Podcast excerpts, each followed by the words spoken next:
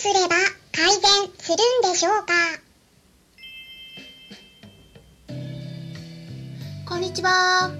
サラホリスティックアニマルクリニックのホリスティック獣医、サラです。本ラジオ番組では、ペットの一般的な健康に関するお話だけでなく、ホリスティックケアや地球環境、そして私が日頃感じていることや気づきなども含めて様々な内容でイギリスからお届けしております。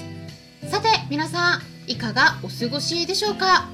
私の方はですね YouTube 動画の元になるスライドをね前から作成してるんですけれどもいやー今回の分はね不妊去勢手術のメリットとデメリットについてメリットについてはねいろいろ言われてるんだけどデメリットについてが結構ね欧米で最近言われるようになってきててで論文がねたくさん出てるんですね。で今回の動画がね一番時間がかかってしまっててその裏付けを取るのに論文を全部読み返してるんですね。だからちょっとねまだただ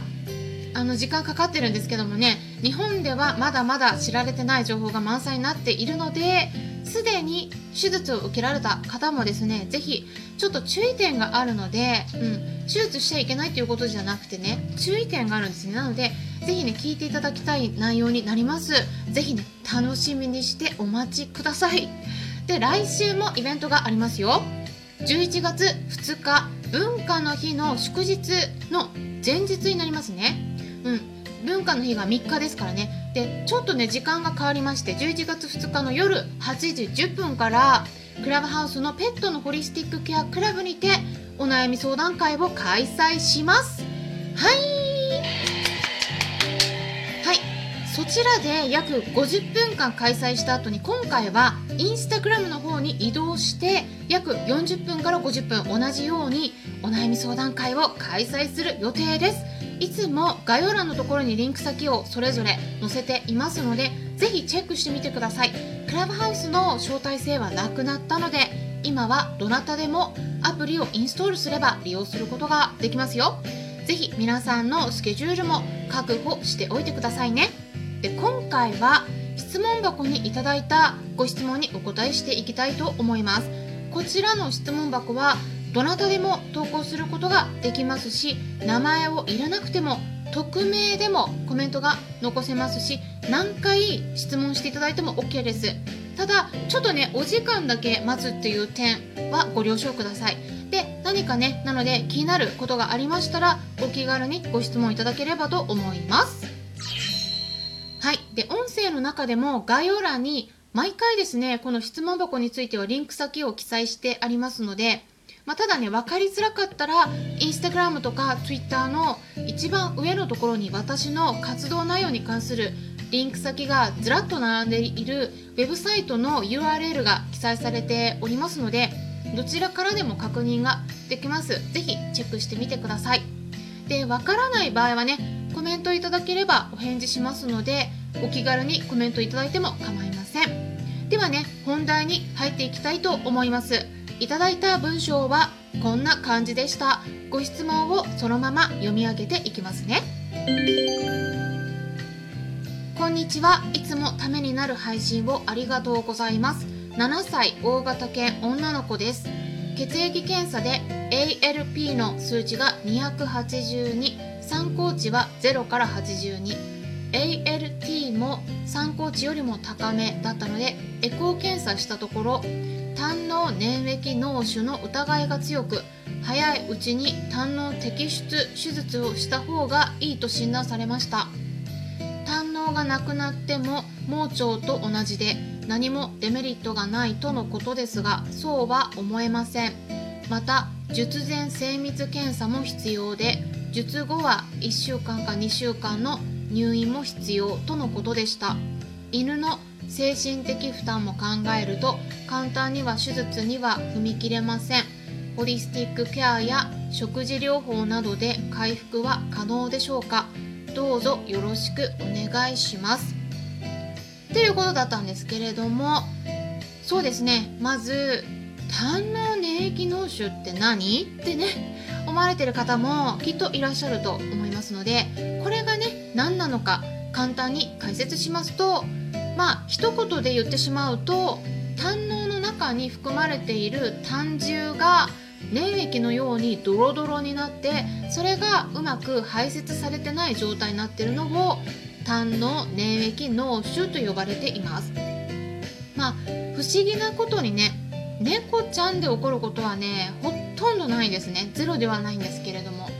でワンちゃんの中でね特に一部の犬種なんですが例えばシェットランドシープドッグとかあとミニチュアシュナウザーあとコッカースパニエルなどの犬種がちょっとね脂肪の代謝がうまく行えないことがあるので発症しやすいと言われています。胆汁っていうのはねあの食べ物を消化するための消化液なんですね。でそれが肝臓で作られるんだけれども食べていない時は溜め込んでおくことができるようにするためにその胆の胆のという袋が肝臓についててで肝臓で作られた胆汁が胆のの袋の中に溜め込んでいるわけなんですね。私たちもワンちゃん猫ちゃんも一日中ずっと食べてるわけではないから24時間ねずっと必要なわけではないんです。なので必要な時だけその食べた時ですねに胆のがぎゅっとこう縮むことによってその消化液が十二指腸に出されるような仕組みになっているんですね。で食べ物は口に入った後に胃を通過してそこから十二指腸にたどり着きます。でそこで十二指腸のところにその消化液が胆汁がこの、ね、胆のからチューッと出されて入ってくることによってそこで混ざるんですね。食べ物と胆汁が混ざってきちんと消化されるっていう仕組みになっています。でもその胆汁がドロドロになってくると胆のの中でねそうすると胆のがせっかくねギューって収縮してもこれドロドロになってるからうまく十二指腸の方に液が出せなくなってくるんですね。でそうするとですね最悪ですねちょっと詰まってしまってでだけれども胆のがこうねギュッて縮むから胆のがそこでね破れちゃうんですね。それをね胆のの破裂っていうんだけれども胆のが破れてそうすると胆のの中に入っているはずの胆汁がお腹の中に漏れてしまう。緊急事態が起こることがあります。でよくね超音波検査をした時に胆のの中の胆汁がドロドロになっててあこれ胆泥症ですねって言われてる飼い主さん結構いらっしゃると思うんですが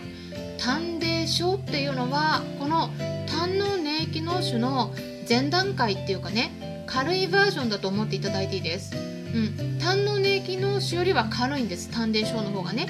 胆泥症っていうのは漢字3文字で構成された用語で胆のの胆という漢字に霊っていうのは泥っていう漢字ですね。霊と読んでそして症状の症という漢字この3つの組み合わせで胆泥症と呼ばれるんだけれども胆汁がドロドロみたいにこう泥みたいになるんですね。だからそう呼ばれているんですね。で胆泥症では胆のが破裂することっていうのはあんまりないんだけれどもそれだけで。でも胆泥症よりもそのさらに進んだ状態ですね。この胆の粘液脳腫。これにねなってたら一応ですね数字が出ててそのうちの約30から50%前後が破裂するっていうデータもあるくらいちょっと破裂のリスクが高いんですね。破裂を起こしてから手術をして胆のを取ってもちょっとこれ手遅れになることがあって亡くなるリスクが高くなってしまうので今はですねそうなる前に破裂する前に胆の粘液脳腫と診断されたら早めに胆の自体を取る手術をしましょうと言われることが多いです。ただ胆のを取って問題にならないかって言われたらやっぱりねリスクはゼロではなくて胆の摘出後症候群って呼ばれるものがあるんですね。胆のを取ることで何が起こるかっていうと胆汁がダイレクトに十二指腸に垂れ流しの状態になるわけです。でそうすると十二指腸でこうこれがうまく働かなくなって消化液が胃の方に逆流することがあります。でそれで胸焼けがしたりゲップが出たり消化がうまくできなくなることがあるんですね。なので、まあ、手術した場合はですねできるだけ少量頻回に食事を与えていくとかあとは低脂肪の食事をしていったりしていかないと時間が経ってから小腸の炎症とか膵炎などが起こるリスクもあります。ただ一般的には手術手術後の経過は良くて、まあ、問題がないとおっしゃる先生はすごく多いです。まあ実際にね全然問題を起こさない子もいるんだけれどもやっぱりですね中にはその後便の状態が不安定になったり食欲が前ほど出ないやっぱ胸焼けが起こるんでね、まあ、そういったお話をお伺いすることもあるので私はねあの手術した後もしっかりとケアしてあげた方がいいと思ってます。でそれでホリスティックケアとか食事療法だけでも改善が可能かどうかっていうことについてですね。でね手術はしなくても改善できる場合もあるんですけどこれはね私がおすすめするのは軽い場合に限ります。やっぱりですね症状とか血液検査画像検査の状態によってはね私も手術をおすすめすることもありますし軽い場合でもやっぱり一番怖いのがその胆のが突然破れて中身がお腹の中に漏れることなのでこの辺りはね突然起こる場合もあるっていうことで手術するかどうかはよく考えて判断してみるのがいいと思います。胆泥症とか胆の粘液脳腫の子はね手術するとしてもしないとしても食事がすごく重要です。これはね一つのサインなんですね。胆のがきちんと働けない状態になってるよっていう。でその原因としては実は胆のっていうよりも胆汁を作っている肝臓にあったりもするんですね。なので肝臓をきちんとケアしていくことこれもすごく基本的なベースになります。